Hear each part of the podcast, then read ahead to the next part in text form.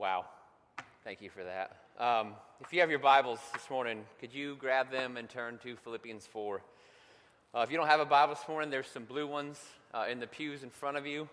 Uh, we're going to be on page 812 of that if you need to grab one of those. If you don't have a Bible, just please take that home with you. Uh, that's our gift to you. Uh, it's the, one of the most important things we could give you. We want you to have that. Uh, I'd like to welcome back the Canada team. Um, if you don't know who went to Canada, just look. The people who are walking a little bit slower and look really tired today, they're probably the ones who went. Um, but we'd like to welcome them back. It was really, we missed you all last week.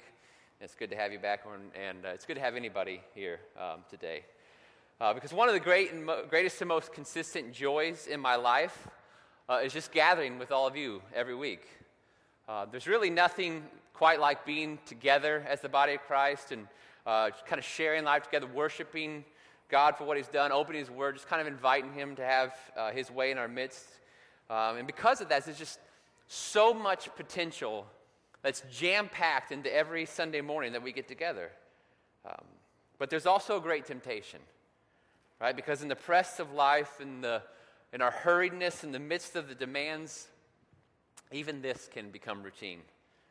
Right? That you could have honestly woken up this morning, got yourself ready, and came here with the best of intentions.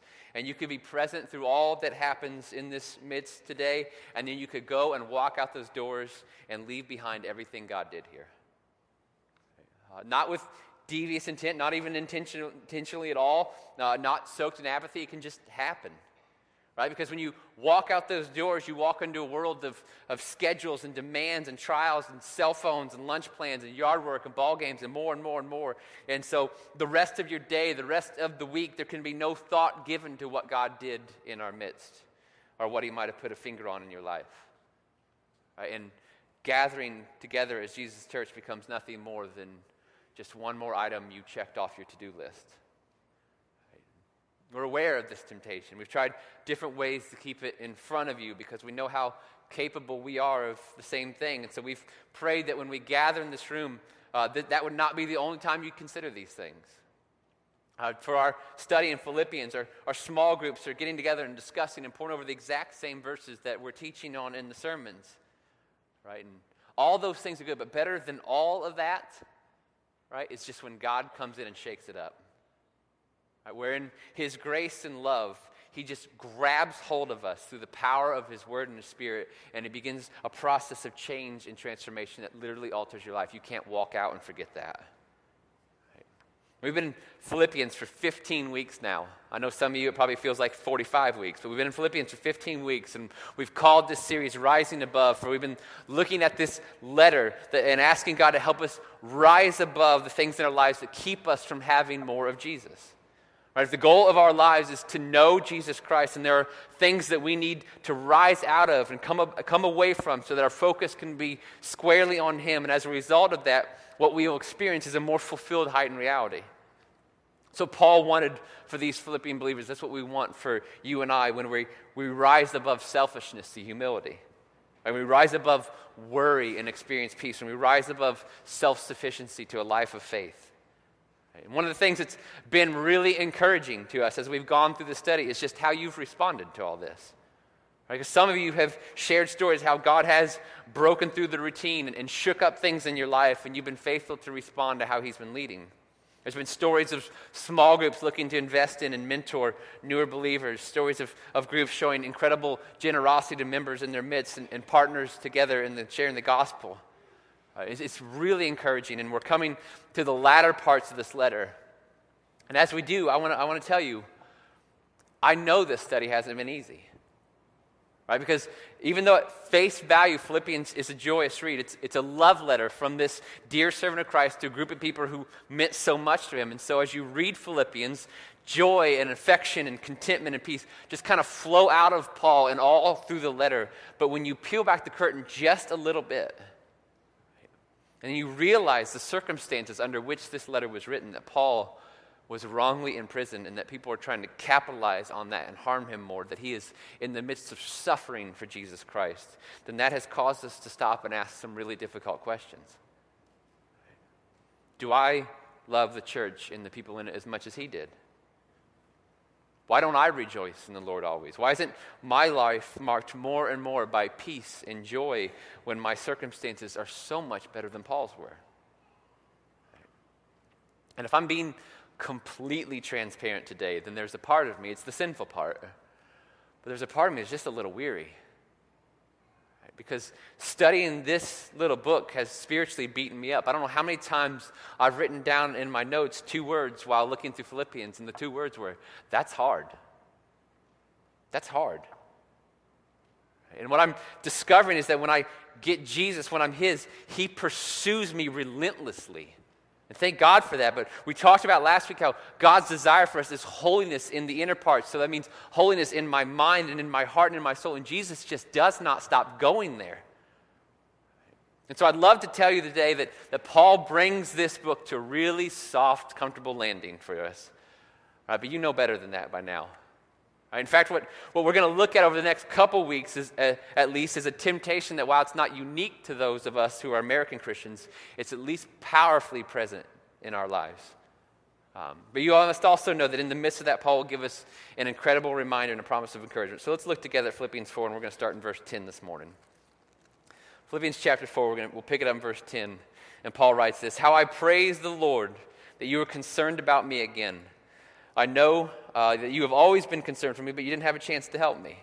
Um, so we find out again that uh, in this verse that the believers at Philippi sent a gift to Paul through Epaphroditus. They heard that he was in need, right? So they got some money together and they sent it Paul's way to support him as he continues to live and carry out his ministry. Right? This is a very similar model to how we support ministries, our missionaries today, uh, but this carried a very personal level to it. And so uh, we discover, not surprisingly, that this church in Philippi loved Paul in the same way that he loved them.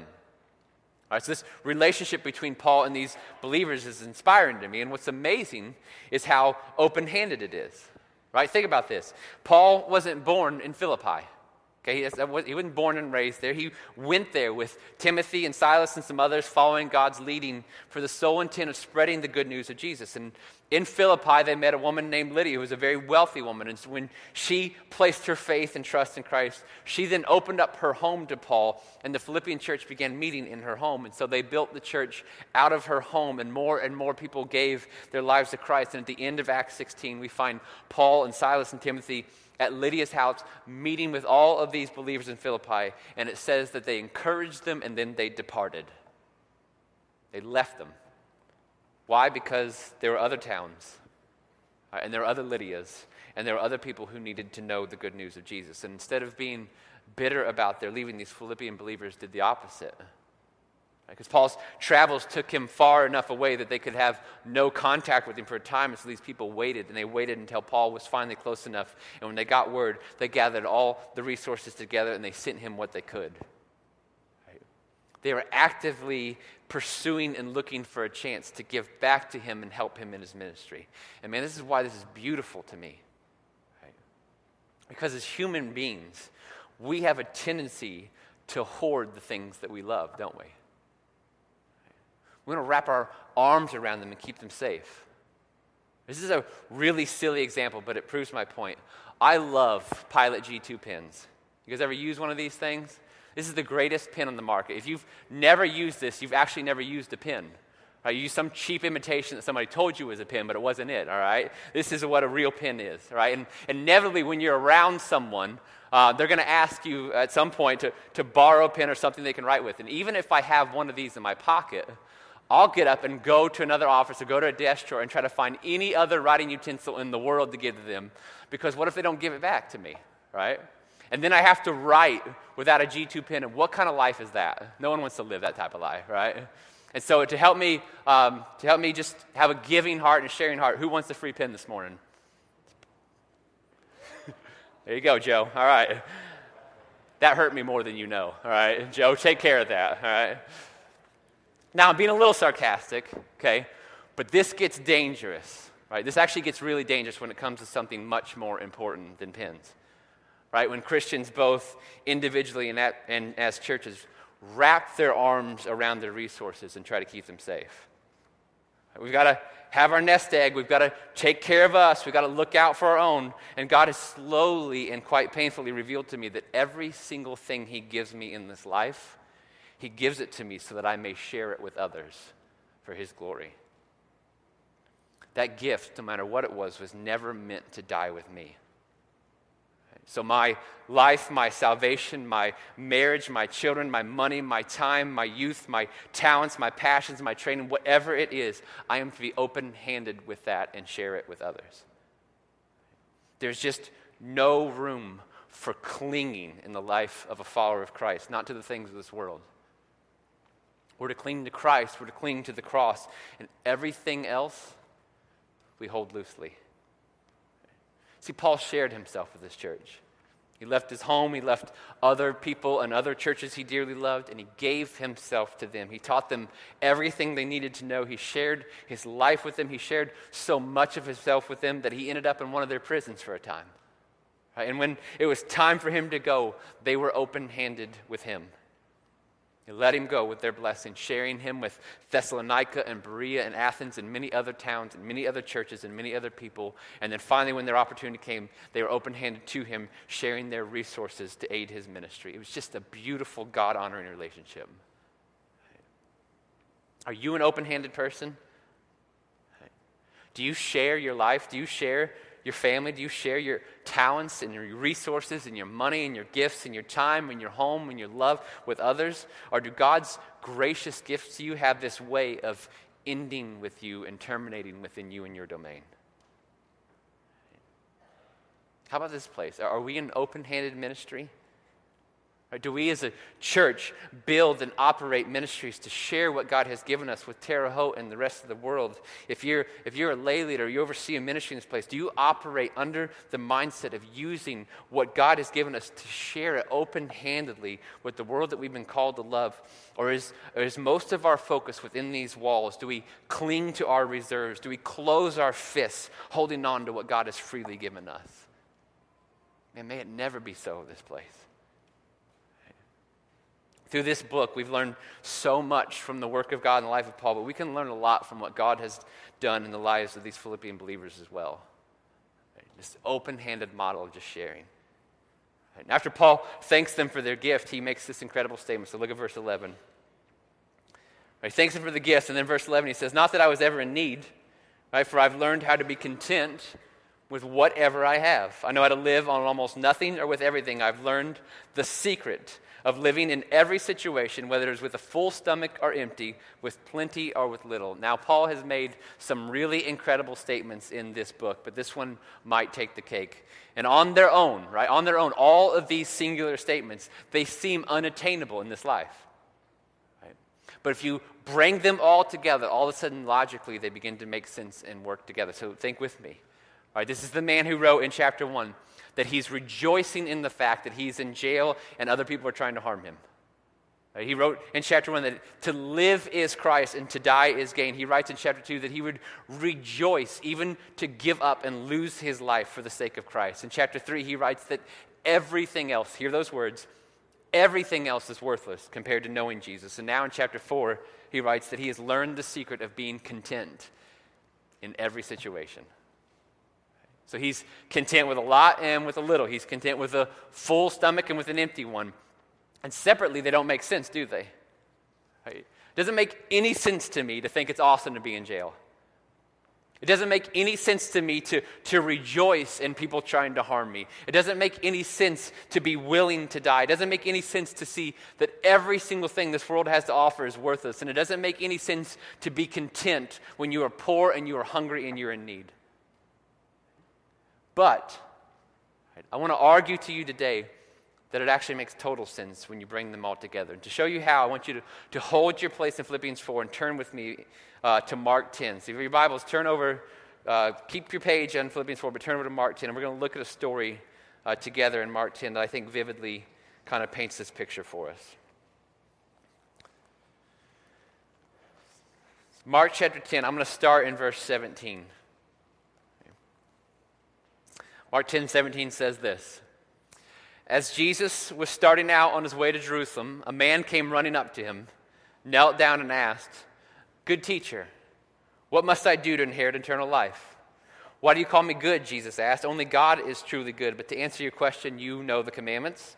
You must not murder. You must not commit adultery. You must not steal. You must not testify falsely. You must not cheat anyone. Honor your father and mother. Well, teacher, the man replied, I've obeyed all these commandments since I was young. Looking at the man, Jesus felt genuine love for him. There's still one thing you haven't done, he told him. Go and sell all your possessions and give the money to the poor, and you will have treasure in heaven, and then come follow me. And at this, the man's face fell, and he went away sad, for he had many possessions. Right, so in Mark 10, this young man comes running up to Jesus. We're told in the other Gospels that he was a ruling man. He was a very respected young man in his community. And he has a question. He wants to know what he can do to get eternal life. It's a good question. Right? And so he's, what he's expecting back from Jesus is a checklist of things to do. And I believe that this young man was also expecting to be able to tell Jesus, I've already done all those things.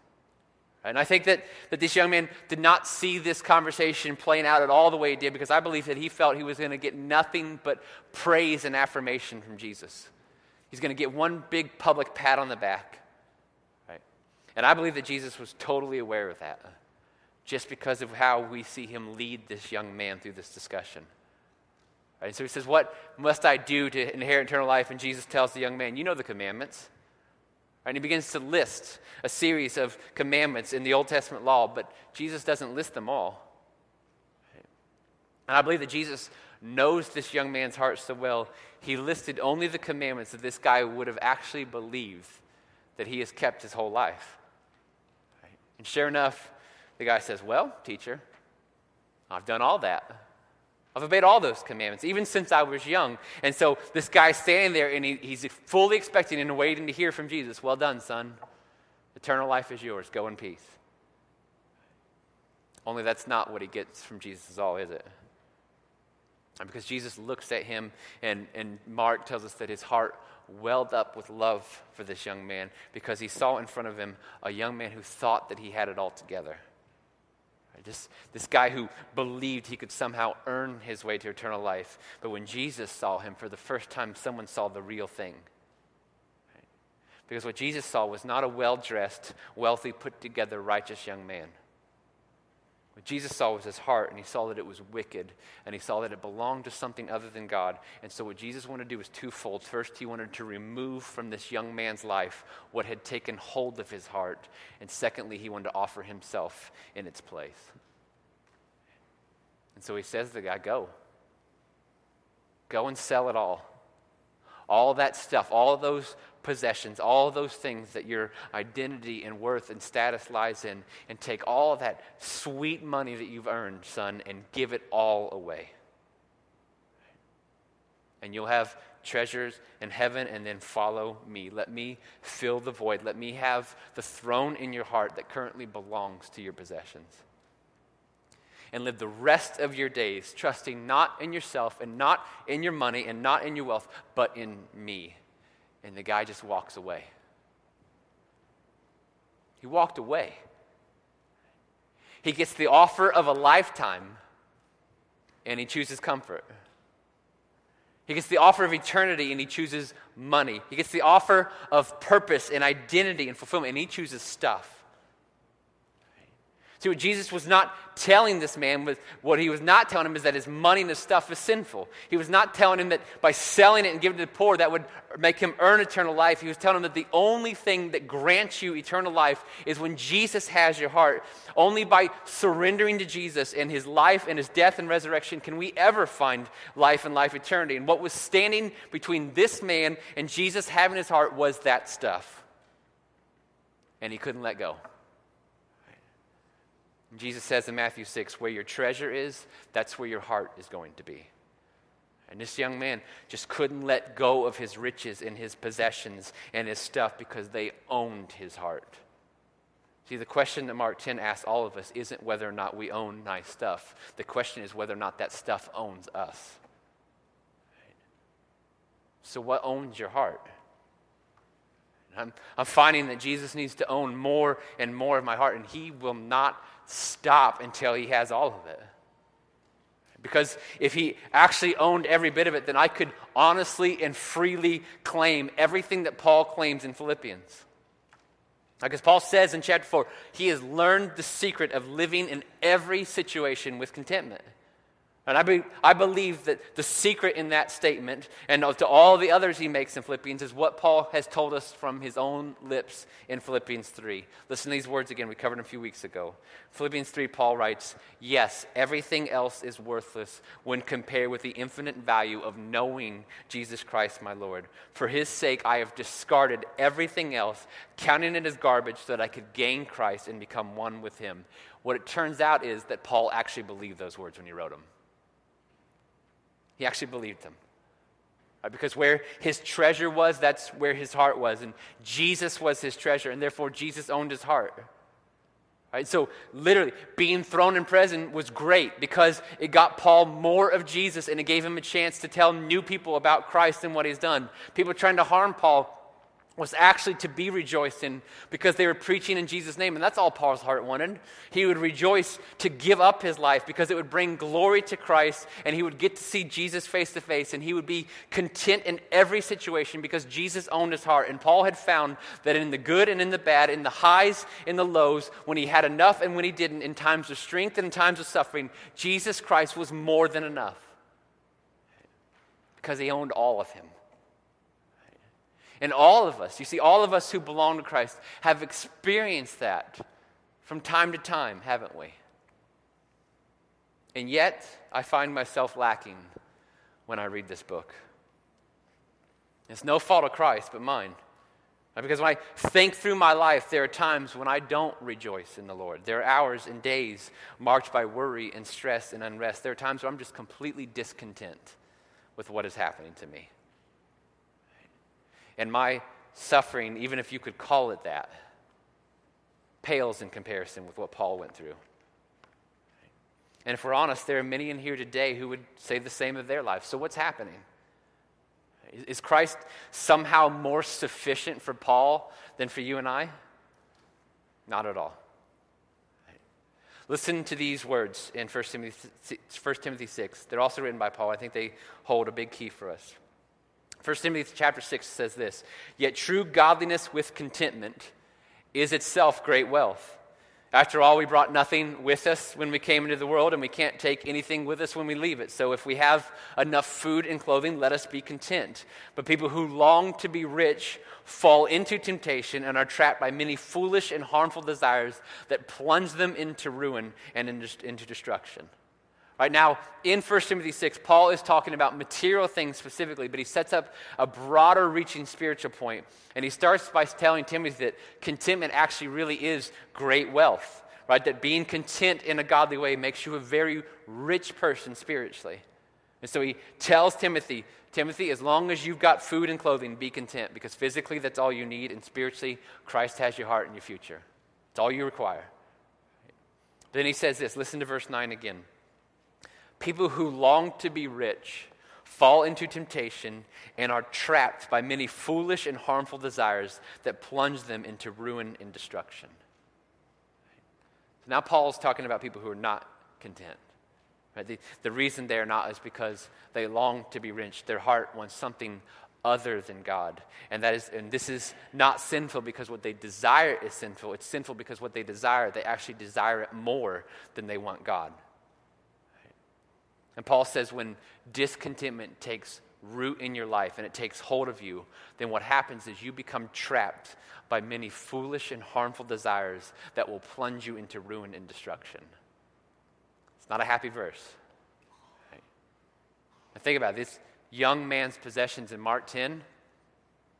Those possessions weren't evil. There's nothing, nothing inherently evil about any of them, but his heart belonged to them. And therefore, he walked away from the one person who could save his soul from destruction. What else could you call that but a foolish, harmful decision that led him, led him to ruin? All because his heart belonged to something other than God. And it was idolatry. It was idolatry. And what I'm finding is that you and I are idolaters. Right? Sure, we don't build a, uh, build a golden pig in here and pray to it, but there are things in our lives, there are desires that our heart wants, there are longings that we pursue ahead of and more than and before Christ. And friends, they're not to be taken lightly. It's humbling. Uh, it's been humbling to read through this little letter together and to hear calls on my life like to rejoice in the Lord always, to not be anxious about anything, to be content in every situation, to put others before myself always, to see suffering as a privilege.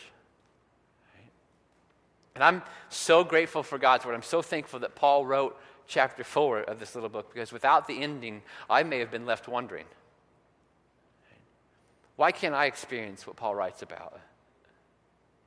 Why can't that be me? Why, why can't that be my soul? What is the hindrance that's holding me back? Right? And God reveals it to me through chapter 4 that it's in those very struggles that we have that we can actually find the answer. Because if you think hard about your life, if you take note of those areas in which you feel anxiety, take note of those situations in which you feel stress, take note of what's happening in your life when you are all of a sudden discontent, that it will be those moments of discord, those moments of stress and lack of peace that will reveal to you the idols that you're still clinging to in your life. Because it's the very times in my life that I am stressed. There's the very times in my life that I am worried. It's the very times in my life that I feel discontent, that my idols are being threatened. And something's coming after them. And what I need to do is to ask Jesus to come after and surgically remove those things, just like he offered to do for that young man in Mark 10. And as we do, Paul gives us this incredible promise. Philippians chapter 4, verse 13. Right? I can do everything through Christ who gives me strength. Okay, first, let's just keep this verse in context. Okay, especially you athletes out there. Paul's not saying I can go out and shoot 18 under par in the golf course this afternoon that I can win a boxing match or football game because in Christ I can do everything. He's talking about how he's learned to be content in every situation, for he can do everything through Jesus. What Paul is saying is this I can do everything that Jesus calls me to do by him strengthening me. Right. Man, if only somebody could have grabbed that young man in Mark 10 right, and said, Bro, you don't understand. I know that sounded like a lot. I know that it feels like a lot to sell everything you have, but that's because you've given your heart to it.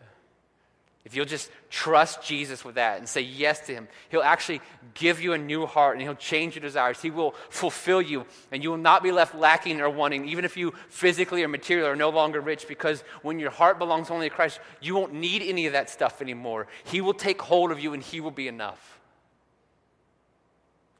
And somebody could have just gotten through to him on that. Right? Now, what about us? Right? But what, let's let Paul grab hold of us this morning. Better yet, let, let's let God's Spirit grab hold of us this morning and say, listen, I know. I know it sounds like a lot to let go of control.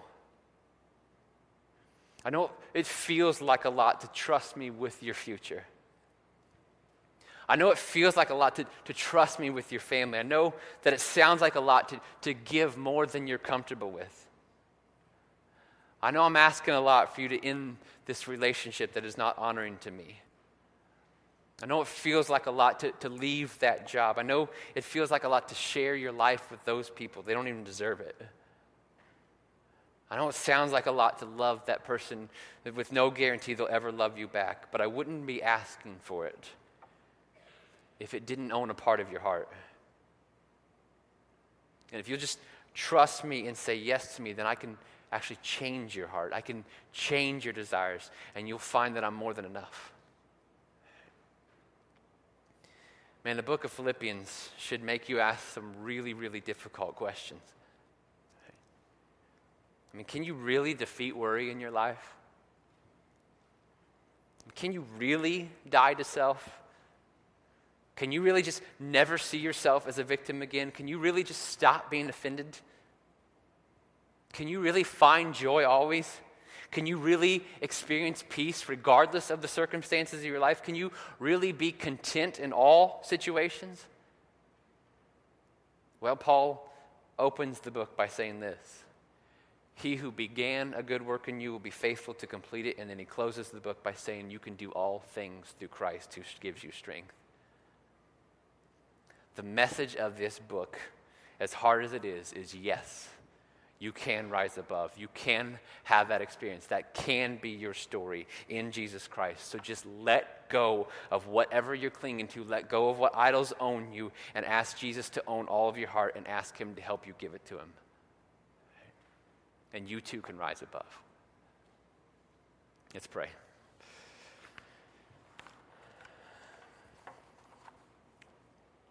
Father, there are many days and many moments where I'm so thankful that Paul was a man.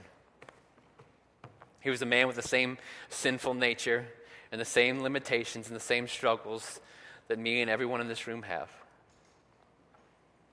And yet he could stay openly and joyfully about the amazing life change that had occurred in his heart when he surrendered his everything to you. God, we know that same offer exists for us. We know that if we just submit you, can do a work in our lives that we could never do in ourselves. But Father, there are things that we cling to. There are things that we hold. There are things that we even worship. And sometimes we don't even realize we're doing it until your Spirit comes and reveals that to us. And so I pray now that around this room, you will point out the very idols we're clinging to in our lives. They might be people, they might be relationships, they might be uh, characteristics, they might be control. Uh, it could be anything, God.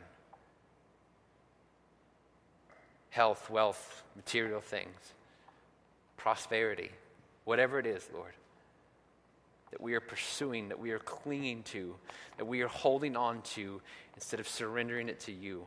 Come and surgically remove that from our lives today. We ask these things in Jesus' name. Amen. Let's stand and sing together.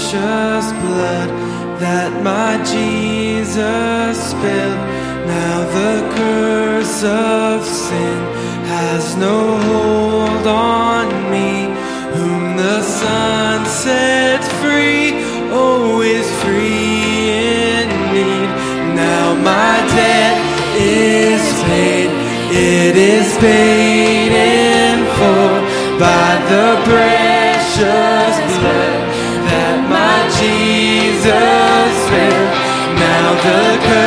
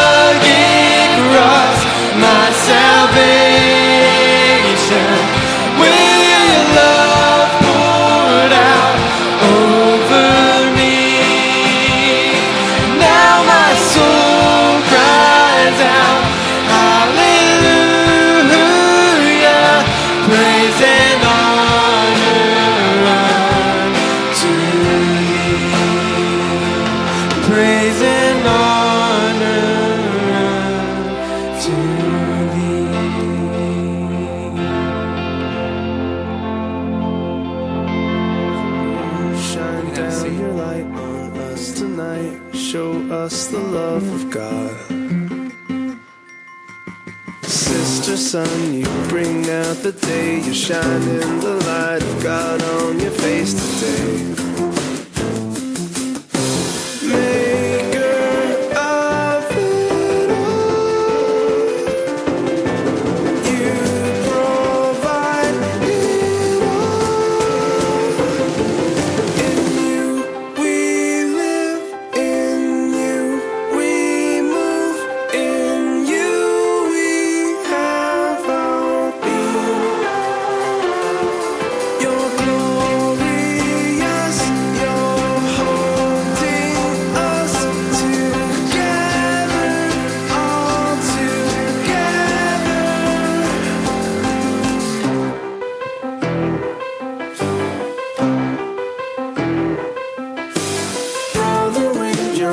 clouds and your storms. You breathe in the breath of God in your lungs for us.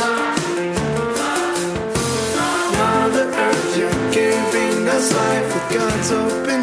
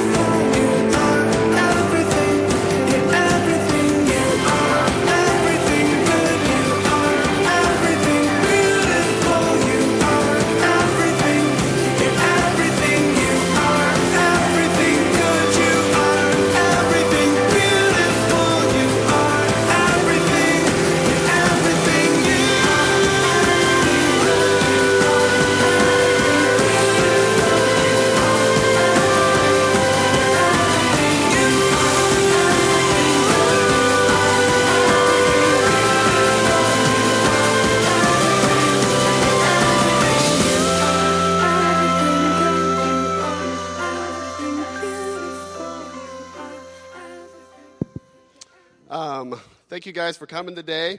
Um, wanted to end uh, today with just a quick message, an announcement.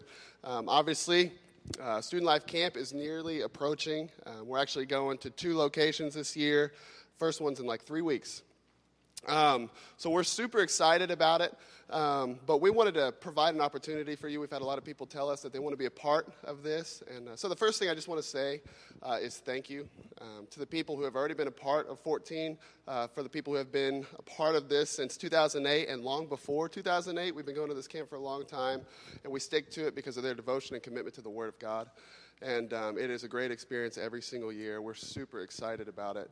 Um, so, thank you. Uh, I don't know if you guys realize how unique it is for a local church to have uh, such a passion and desire um, for students, uh, elementary all the way through college age. Um, we have a ministry for every single age group.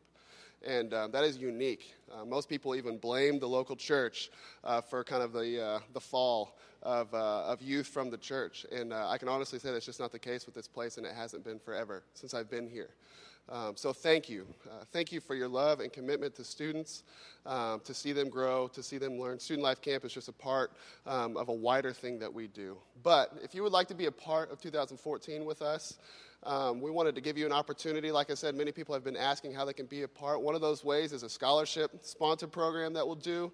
Um, essentially, all it is is uh, you let us know you're interested, and we'll give you um, the balance and, some prayer needs uh, for a student uh, who needs to go to camp. We believe that God wants them there, uh, but they have not the funds.